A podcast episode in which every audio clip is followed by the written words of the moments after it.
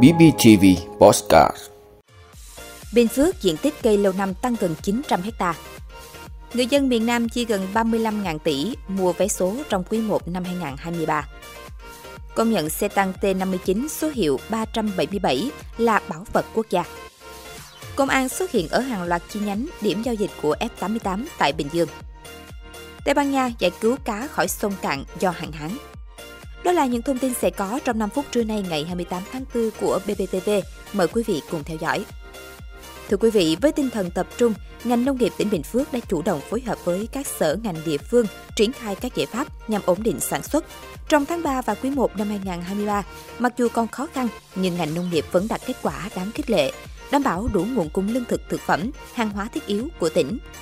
Về lĩnh vực trồng trọt, đến hết tháng 3 năm 2023, diện tích gieo trồng hàng năm đạt 5.936 ha, tăng 29 ha, tăng 0,49% so với cùng kỳ năm 2022. Tổng diện tích cây công nghiệp lâu năm và cây ăn trái toàn tỉnh tính đến hết tháng 3 là hơn 440.000 ha, tăng 866 ha, tăng 0,2% so với cùng kỳ năm trước. Ngành chăn nuôi trên địa bàn tỉnh tiếp tục duy trì, phát triển mạnh theo hướng chăn nuôi lớn, quy mô trang trại. Tổng đàn trâu 12.720 con, tổng đàn bò 40.100 con, tổng đàn heo 1.737.400 con, tổng đàn gia cầm là 10.087.000 con. Chăn nuôi trang trại chiếm 62,3% tổng đàn gia cầm. Đối với chăn nuôi heo, việc chăn nuôi nhỏ lẻ đang dần được thu hẹp. Tính đến hết tháng 3 năm 2023, toàn tỉnh có 385 trại heo, trong đó có 250 trại có chuồng lạnh, kính, chiếm 65% tổng số trang trại. Thưa quý vị, theo Hội đồng sổ số kiến thiết khu vực miền Nam, doanh thu sổ số truyền thống trong 3 tháng đầu năm 2023 đạt trên 35.000 tỷ đồng, tăng gần 22% so với cùng kỳ. Tỷ lệ tiêu thụ vé số bình quân của khu vực đạt 98,69%. Trong 21 công ty sổ số kiến thiết, có 14 đơn vị bán được 100% vé phát hành như Sóc Trăng, Bến Tre, Bạc Liêu, Tây Ninh, An Giang. Trong quý 1 năm 2023, khách hàng của các doanh nghiệp sổ số đã nhận được tổng tiền thưởng trên 17.000 tỷ đồng. Doanh thu sổ số truyền thống đạt khủng, có thể nói do thói quen mua vé số của người dân miền Nam. Từ các quán ăn cà phê đến các khu vực chợ đều có đông đảo người bán vé số dạo đến chào mời. Mỗi tỉnh khu vực này có khoảng 4.000 đến 6.000 người đi bán vé số dạo. Hội đồng sổ số kiến thiết khu vực miền Nam dự kiến sẽ có tờ trình gửi Bộ Tài chính kiến nghị cho tăng doanh số phát hành từ ngày 1 tháng 10 năm 2023 đồng thời yêu cầu các công ty tập trung thực hiện các biện pháp điều hành để ổn định doanh thu và tỷ lệ tiêu thụ vé số truyền thống. Nếu doanh thu các quý còn lại cũng đạt như quý 1 vừa qua, tính ra mỗi năm, người dân khu vực miền Nam chi số tiền tương đương 6 tỷ đô la Mỹ để mua vé số. Thưa quý vị, Ủy ban Nhân dân huyện Đắc Tô, tỉnh Con Tum vừa tổ chức lễ công bố quyết định của Thủ tướng Chính phủ công nhận xe tăng T59 số hiệu 377 là bảo vật quốc gia và diễn ra Ngày hội văn hóa các dân tộc trên địa bàn huyện.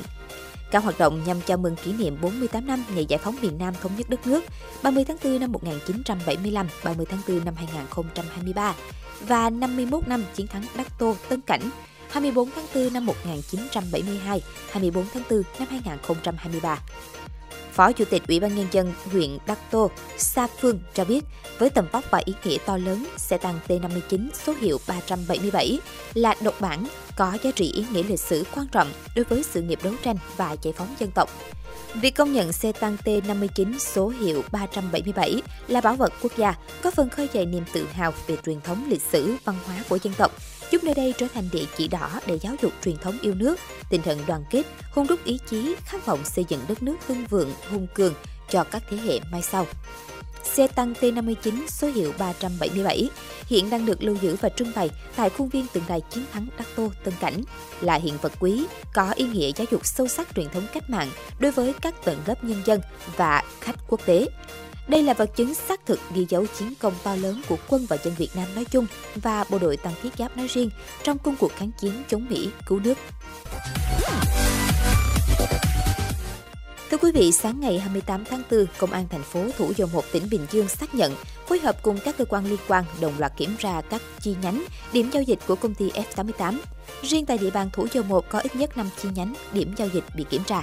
Công an Bình Dương hiện chưa công bố kết quả kiểm tra các chi nhánh, điểm giao dịch của F88 tại địa bàn. Trước đó tại thành phố Hồ Chí Minh, công an thành phố đã kiểm tra hàng loạt chi nhánh, điểm giao dịch của F88, trong đó đã khởi tố 10 bị can là cán bộ nhân viên của công ty này để điều tra về hành vi cưỡng đoạt tài sản. Công an nhiều tỉnh thành phố khác trước đó cũng từng đồng loạt kiểm tra chi nhánh, điểm giao dịch của F88 như tại Đồng Nai, Quảng Nam, Đà Nẵng, Hà Nam.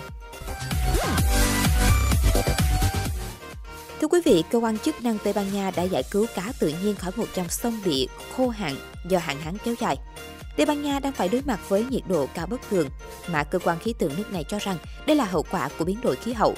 Tại thành phố Girona ở đông bắc Tây Ban Nha, cơ quan chức năng đã sử dụng biện pháp chích điện ở mức yếu làm choáng cá ở sông Oya trước khi cho vào túi ni lông và chuyển ra sông Tơ cách đó 10 km, nơi mực nước sông cao hơn nhiều.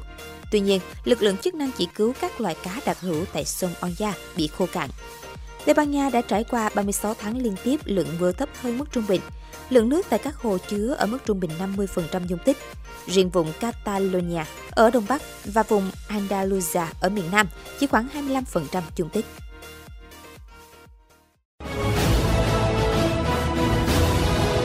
Vị đã luôn ủng hộ các chương trình của Đài Phát thanh truyền hình và báo Bình Phước. Nếu có nhu cầu đăng thông tin quảng cáo ra vặt, quý khách hàng vui lòng liên hệ phòng dịch vụ quảng cáo phát hành số điện thoại 02713 887065. BBTV, vì bạn, mỗi ngày.